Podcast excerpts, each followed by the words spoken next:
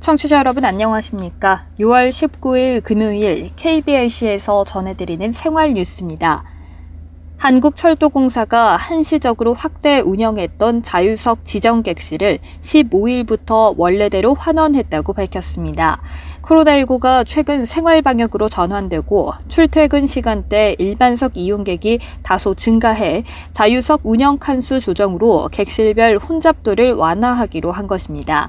대신 자유석 객실은 정기 승차권과 N카드 이용객이 주로 이용할 수 있도록 조치해 승객 간 거리두기는 지속하기로 했습니다. 한국철도는 앞서 지난 3월부터 코로나19의 확산에 따라 사회적 거리두기에 동참하기 위해 자유석 지정 객실을 기존보다 약 2배로 확대해 운영해왔습니다. 한국철도 관계자는 나와 우리 모두의 건강을 위해 열차 안에서 마스크를 꼭 착용해달라고 당부했습니다. 전북 전주시는 신종 코로나 바이러스 감염증으로 침체된 관광산업을 활성화하고 시내버스 업계에 힘을 불어넣기 위해 7월 1일부터 시내버스 정기권 제도를 시행한다고 17일 밝혔습니다. 시내버스 정기권 종류는 1일권 5,000원, 2일권 9,000원, 30일권 4만원 등 3종으로 정해진 기간 동안 무제한으로 이용할 수 있습니다. 전국 지자체 가운데 시내버스 정기권을 도입한 것은 전주시가 처음입니다. 정기권은 아이폰을 제외한 스마트폰으로 충전해 이용할 수 있으며 스마트폰 이용이 어려운 계층을 위해 일반 카드 형태로도 제공됩니다. 카드의 경우 전주관광안내소와 동주민센터 등 총 21군데에서 판매 충전할 수 있습니다. 다만 초기 카드 발급 비용으로 3,000원이 소요됩니다. 전주시는 코로나19 위기 극복 차원에서 벌이는 전주 착한 캠페인 기간 중인 이달 26일부터 다음 달 2일까지 7일 동안 30일권을 3만원에 판매하는 할인 혜택을 제공하기로 했습니다. 장변호 전주시 시민교통본부장은 코로나19로 인해 시내버스 이용률이 저하되고 서민 경제가 어려운 상황에서 시내버스 정기권을 도입하게 됐다면서 전주를 방문하는 여행객들은 물론 시내버스를 이용하는 시민들에게 큰 도움이 되길 바란다고 말했습니다. 북한산 비경을 간직한 우이령 탐방로 이용이 편해집니다. 경기 양주시는 국립공원공단이 다음 달 1일부터 우이령 탐방로 예약 마감 시간을 낮 12시에서 오후 4시로, 입장 마감 시간을 오후 2시에서 오후 4시로 각각 연장하기로 했다고 18일 밝혔습니다. 우이령길 탐방로는 양주시 장흥면과 강북구 우이동을 잇는 지름길로 6.25 전쟁 때 미군이 작전도로로 개설한 것으로 양주 구간 3.7km, 서울 구간 3.1km 등 모두 6.8km의 비포장 도로입니다. 이 도로는 1968년 1.21 사태 때 북한 공작원의 침투로였다는 이유로 4년간 통제됐다가 주민의 요구로 2009년 7월 부분 개방됐습니다. 그러나 하루 탐방객이 양주 방면 교현 탐방센터에서 500명, 강북구 방면 우이 탐방센터에서 500명 등 1,000명으로 제한된 데다 사전 예약과 신분 확인, 탐방 시간 통제 등으로 이용이 불편했습니다. 이성우 양주시장은 천혜의 비경을 자랑하는 우이령 탐방로는 많은 사람이 찾아야 그 가치가 높아진다며 우이령 탐방로가 수도권의 걷기 명소로 자리매김할 수 있도록 환경부와 국립공원공단과 긴밀히 공조할 것이라 라고 말했습니다.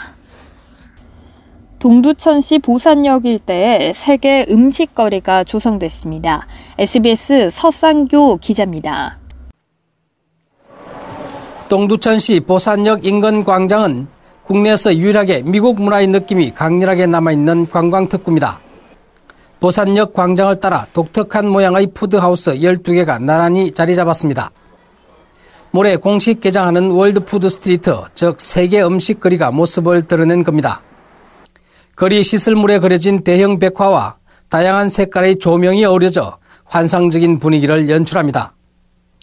가게의 메뉴는 모두 영어로 표기했고 가게 안에는 가스레인지와 튀김기, 냉장고, 도마 같은 도구가 갖춰졌습니다. 가게를 운영할 대표들은 각각의 음식 분야에서 오랜 경험을 가진 베테랑들입니다. 교수 떡볶이 유윤재 대표입니다. 저희는 이제 떡볶이하고 그리고 이제 직접 만든 튀김하고 이제 아이스크림인데요. 그 이제 세 개를 같이 이제 접목해가지고 고급 세트로 만들어가지고 나갈 예정입니다. 햄버거 가게 오충호 대표입니다. 그 호텔 경력을 비롯해서 요리할 수 있는 경력이 한 40년 이상 되기 때문에 제가 음식에 대해서 책임지겠습니다. 세계 음식거리는 미군 이전 등으로 쇠퇴한 관광특구의 경제를 되살리려는 의도가 담겨 있습니다. 문제는 유동인구입니다. 음식거리를 찾아오는 손님이 많아야 관광특구 경제 회복이라는 취지를 살릴 수 있기 때문입니다. 동두천시 송진영 원도심 활력팀장입니다. 토요일하고 금요일 날은 버스킹이나 공연을 해서 유동인구를 좀 창출할까 생각하고 있습니다. 가게는 모레 오후 5시 개장식을 시작으로 오는 11월 30일까지 운영됩니다. 개장 기념식에는 첼로 앙상블과 비보이 공연도 열립니다. 음식거리 개장이 전방위 코로나 불황을 극복하는 이정표가 될지 관심입니다. SBS 서상교입니다. 국민이 안심하고 마실 수 있는 수돗물을 공급할 수 있도록 수질을 더 안전하게 관리하기 위해 각종 제도가 법제화됩니다.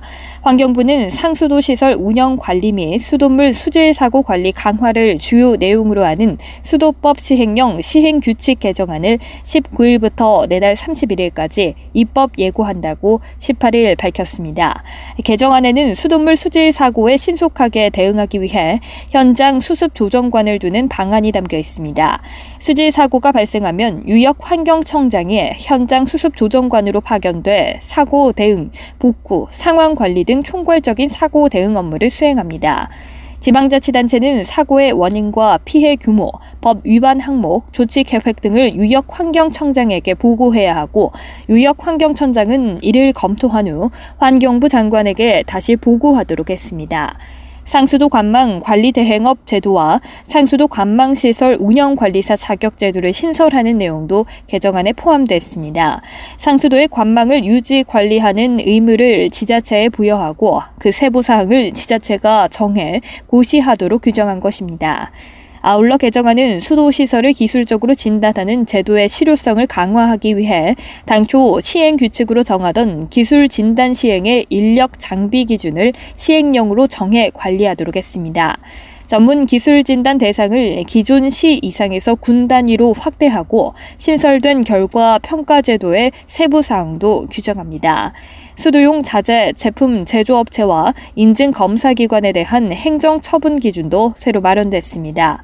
신진수 환경부 물통합정책국장은 이번 개정을 통해 수돗물 안전관리 종합대책의 세부 사항이 꼼꼼하게 추진될 수 있도록 노력할 것이라며 국민들이 안심하고 마실 수 있는 깨끗한 수돗물 공급에 최선을 다하겠다고 말했습니다. 남북이 서로 신뢰를 쌓게 된 시작이 2년 전 열린 평창 동계올림픽이었습니다. 올림픽이 열렸던 강원도 평창에서 평화를 기원하는 영화제가 개막했는데요.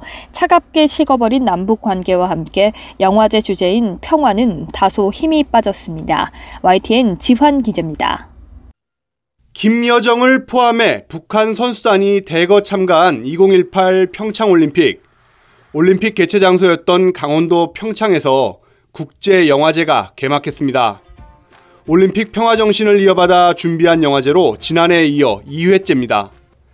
코로나19로 상당수 영화제가 취소 또는 연기된 가운데 관객과 함께하는 올해 첫 오프라인 영화제. 방역 지침을 지키는 안전한 행사 개최가 목표입니다. 평창 영화제 방은진 집행위원장입니다. 저희가 이렇게 영화제를 용감하게 감행할 수 있었던 건 강원도라는 특성 때문이었습니다. 야외 쪽에 상영 프로그램을 많이 만들었고요. 개막작인 어느 수학자의 모험은 나치 피해자면서 원자폭탄 개발에 참여한 폴란드 수학자의 삶을 통해 전쟁의 비극을 보여줍니다. 영화제의 공식 표 역시 다시 평화. 여기에 인종과 종교, 전쟁과 차별을 다룬 다양한 영화를 선보입니다. 평창국제평화영화제의 공식적인 색이 있습니다. 태극기 속 남과 북, 그러니까 빨강과 파랑을 합친 보라색인데요. 평화를 상징합니다. 그래서 최근 나빠진 남북 관계가 더욱 아쉬운 상황입니다. 평창영화제 문성근 이사장입니다. 남북관계가 새로 다시 경색 국면으로 들어가면서는 또 평화가 더욱더 간절하고 절실해졌습니다.